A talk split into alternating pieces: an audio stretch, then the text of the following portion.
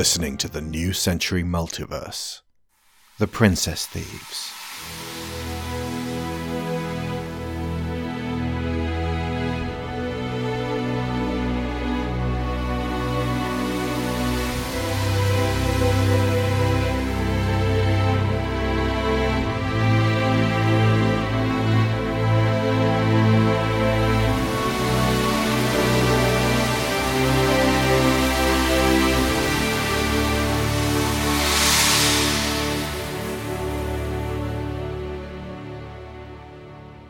Chapter four. Desperate Measures. Sunday night. Six and a half days left. After the children had been moved to new lodgings, Robin felt a broad finger on his shoulder. Scarlet was bearing down on him. She nodded to her chambers and lightly pushed him, still with the same digit, into her private quarters. Not like that. Wash your minds out. This is supposed to be serious.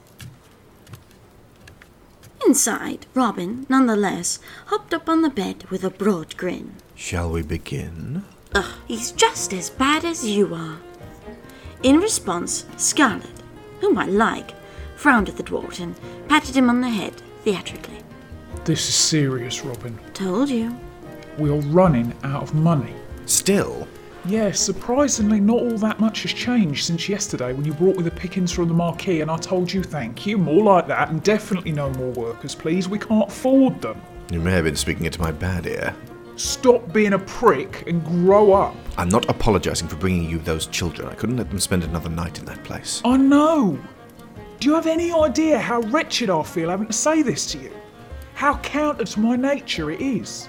You get to go play hero while I'm left frantically spinning plates trying to give these gutter snipes a life worth living. Yes, it's almost like we're married. It's not at all like that. Take your boots off my bed.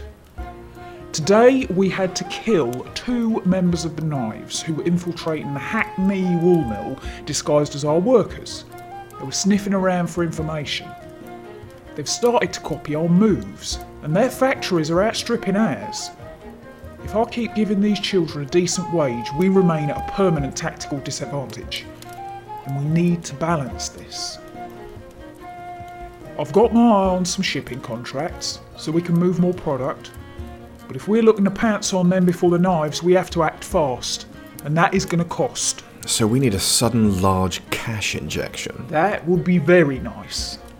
And if we don't get it? A lot of hungry children. A lot of our factories close down and the Knives get the contracts and our factories. Right, that is bad. We need something low-key, but high-yield. Mm, rather like your good self. I swear I could crush your skull like a melon. Relax, Scarlet. I have a particular love for big ladies. You kind of have to from down there. But last I checked, you weren't that fussy. You have something lined up? Of course I do. Look here. Sophia Beaverbrook, Duchess of Wellington. The human Duchess? Very nice. She's at the Ambassador's Ball in Kensington this coming Thursday between eight and midnight. Word from her personal dresser is she's chosen not to wear the White Heart. You want me to steal a necklace? With a diamond the size of a gonad. Who are you going to get to fence that? Actually, nobody. Jewels I can normally move, but this thing is so special and so recognisable it makes it too dangerous to sell on. The only person who would want it to the tune of what it's worth is the Duchess herself. So we ransom it to her. I suppose if she doesn't pay up, we start shaving bits off and sending her engagement rings. Oh, she'll pay. And I have a network we can pass it through that will ensure it's not traced to us. I can trust every one of these people. If she has the means to pay for it, why not just cut out the middleman and steal the gold directly? Because you will need to be swift of foot and quiet as a mouse. You can't do that if you're jingling and jangling. You'll be in and out inside of three minutes, and you will leave the gold. She can deliver that to a place of our choosing herself later. We won't be greedy. We just need enough for the shipping contracts and a little extra to keep our workers going for three months. Give us all some breathing room. And if she or that oaf of a husband attempt to follow the trail back to us, we will subtly imply that her priceless collection of perfumes are going to be snatched from her bedroom and poured out over her prize-winning roses. Check bloody mate. You really have thought about all of this, haven't you? That's all I do. Plan, think, organise. You're my hands. What do you like to do with your hands when you're tired and aching through a hard day's organising? Like a melon, I swear. Sorry. Diamond. Ransom. Shipping contracts, and we stay afloat. Happy, busy children, me, relax. You, head intact. Everybody got that? Good. All right then. I'll take all of this and get to planning and preparation, and I'll run it by you before Thursday night. Oh, Robin? Yes? Don't bring Oberon, please. Ah. Because of his problem. We can't afford to have him snatching things that will slow you down or trace back to us. I'm working on that. We have a code. Please don't ask me to exclude him. If you can spend some time getting his impulses under control, we might be able to trust him at a later date. Right now, things are precarious, and there's too much that can go wrong here. We can't take the risk.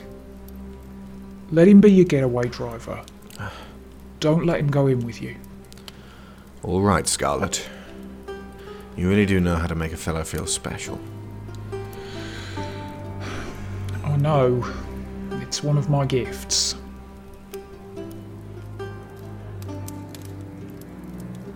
As Robin walked despondently from Scarlett's room, racking his brains for the best terms to couch this personal rejection to his closest friend, the hulking Aka approached him with a tiny companion.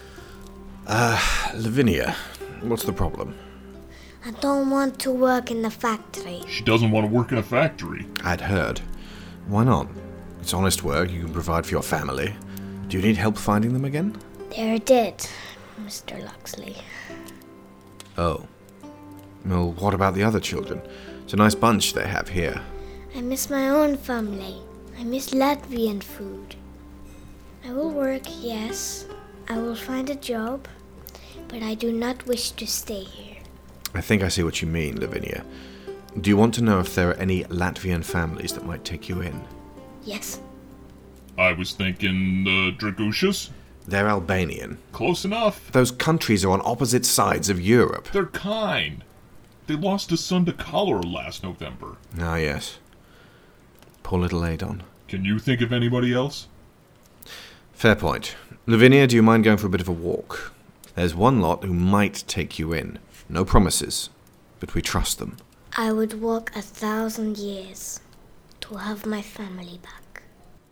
What's a walk through London? Well, quite. The Duart, the Arca, and the human child stole through the quiet, moonlit streets, dodging the watchmen and staying in the shadows. Eventually they reached a point on the Thames occupied by many moored barges. They located the one painted with bright yellow mountain flowers, and Robin lightly rapped on the hatch. Aberdeen! A female voice sounded from within, and after a moment the hatch opened, and a man with a salt-and-pepper moustache and a quizzical expression stood in the lamplight. Ishnari Vogel, Vershokotia Barbindish.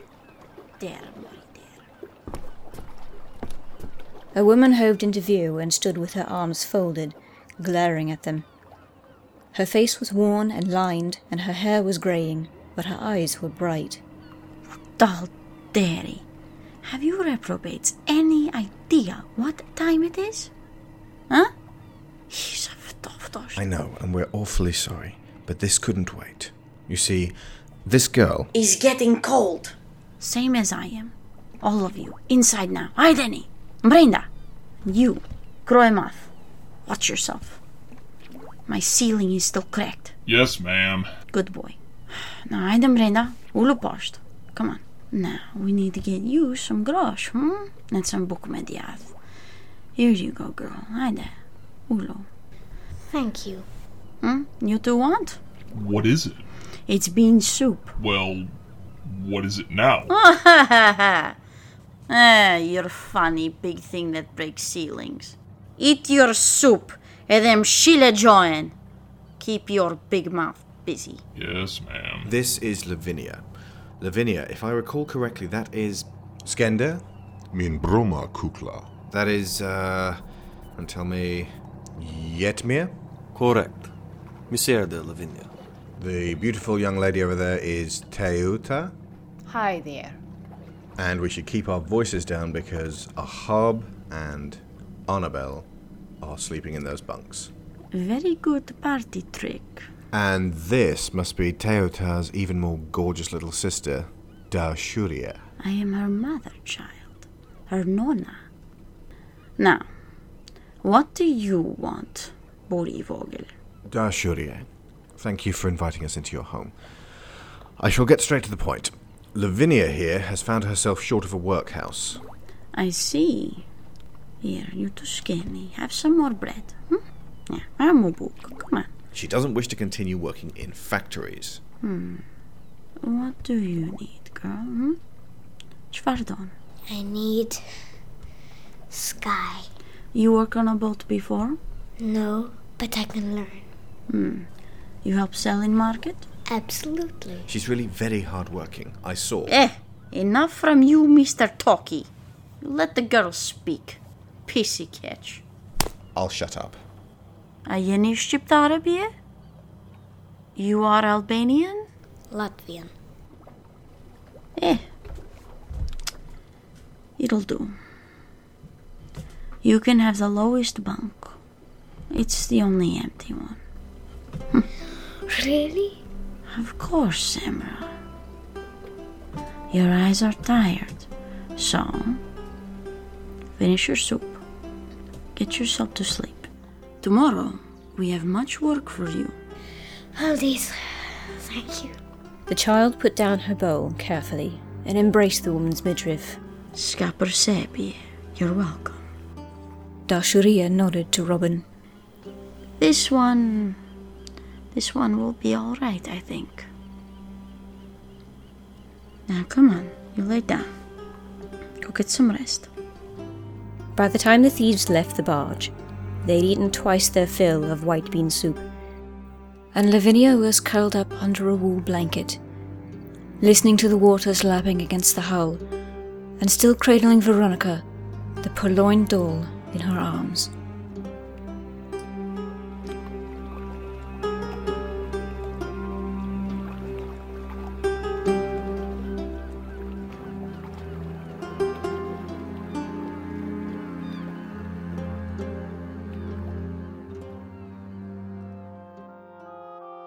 Eight years previously, young Gwendoline roamed the hallways of Buckingham Palace, creeping as stealthily as she could in and out of rooms. As she passed the staff, she held a finger to her lips. They must not give her location away. The only time she permitted them to intervene was when she descended the stairs, when she was obliged to hold the hand of an adult. This, of course, caused her some consternation, but the indoor sled incident with the large serving tray had prompted this firm order from Coriolanus. It was intended, of course, for her protection, though it felt more like a punishment. She sidled into the library, extending her toes to creep across the carpeted floor, lowering her head to scan under tables and peer behind chairs. Eventually, she sank into one of these and closed her eyes, breathing in the scent of the rich leather and the hundreds of thousands of old pages that surrounded her. Then she caught it, the tiniest traces of an exotic perfume. One eye opened and she rose once more. Viola was definitely in this room. Gwendoline didn't have a particularly well-developed sense of smell, but she had a head on her shoulders and used what clues were available. And as she had traversed the halls, the thought occurred to her that out of sight didn't necessarily preclude detection through her other faculties. What she wasn't was patient. Several minutes more of circling the library and no sign of Viola, and she found herself standing in the centre of the room. I'm going to go down to the kitchens and see if they might make me a little smackerel of something. You carry on hiding. Oh, for goodness sake. Ha, I knew it. I'm over here. Where? Here. Behind the books? In a manner of speaking. Is it... Are you in a secret room? Yes. I don't know whether to be furious with you for cheating or tremendously excited. Can't you be both? Yes, it would appear I can. Anyway, it's not cheating. We said anywhere you could reach. Well, how can I reach you? You see the fireplace? Lower skirting board panel. There's a catch back there. You wouldn't see it if you looked, or if you were cleaning. But slide your fingers into that alcove on the right. How did you find this? I was lying under that chair waiting for you, and the sunlight fell on the fireplace. I saw the catch in the shadows down there. Is this it? You found me. Oh, that's wonderful. Can I get in there too? Yes, come on in. I had a bit of a fright when I tried to pull the case mostly shut, and it properly shut. Fortunately, the inside lever works just fine. This isn't a room. I know. It's a tunnel. We need to come back here with a lamp. That isn't like you, Viola. You should be scolding me and sending me back to my nice safe bedroom. Are you completely out of your mind, girl? This is a secret tunnel. Secret tunnel? What's this little plate here? There's words. Franz Nordstrom, eighteen twenty-three. The architect. Oh, Viola, it's just like Journey to the Center of the Earth. I don't think I've ever been more excited and scared of anything in my whole life. I... Oh... Ugh... Is, is your head hurting again? Ugh... We should go and rest. We should do no such thing. We need a lamp right now. No, you're in pain. But... I have a job to fulfill. Viola... Gwendoline... Don't make me sleep you. It's dusty. You... All right. When I'm better, can we come back in here, please? I promise. We shall pack a lunch and bring two lamps, and I will take you as far as we can go, where I'm convinced you're not in immediate danger. But you must do as I tell you, and if I say we go back, we go back. Deal? Deal. All right, then.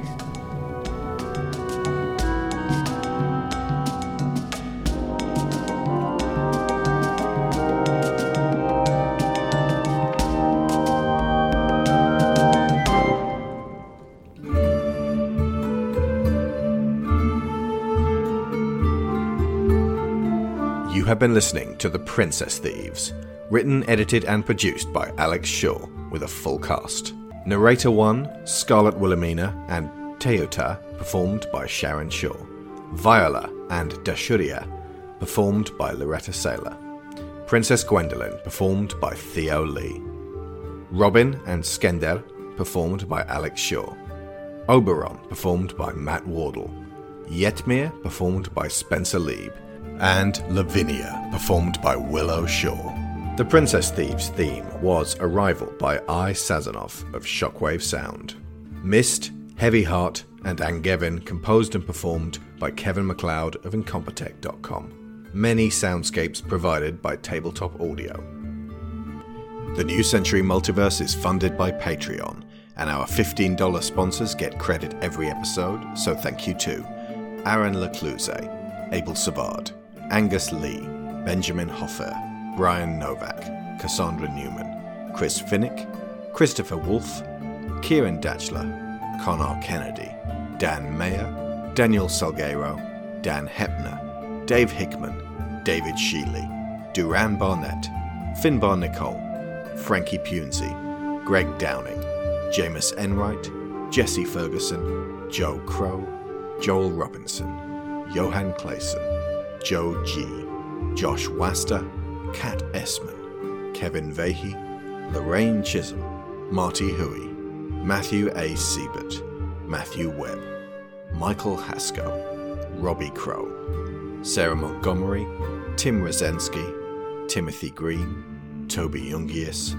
Tom Painter, Trey Contreras, and Valencia Burns. And the correct pronunciation of Hackney is Hackney, and Kensington is Kensington.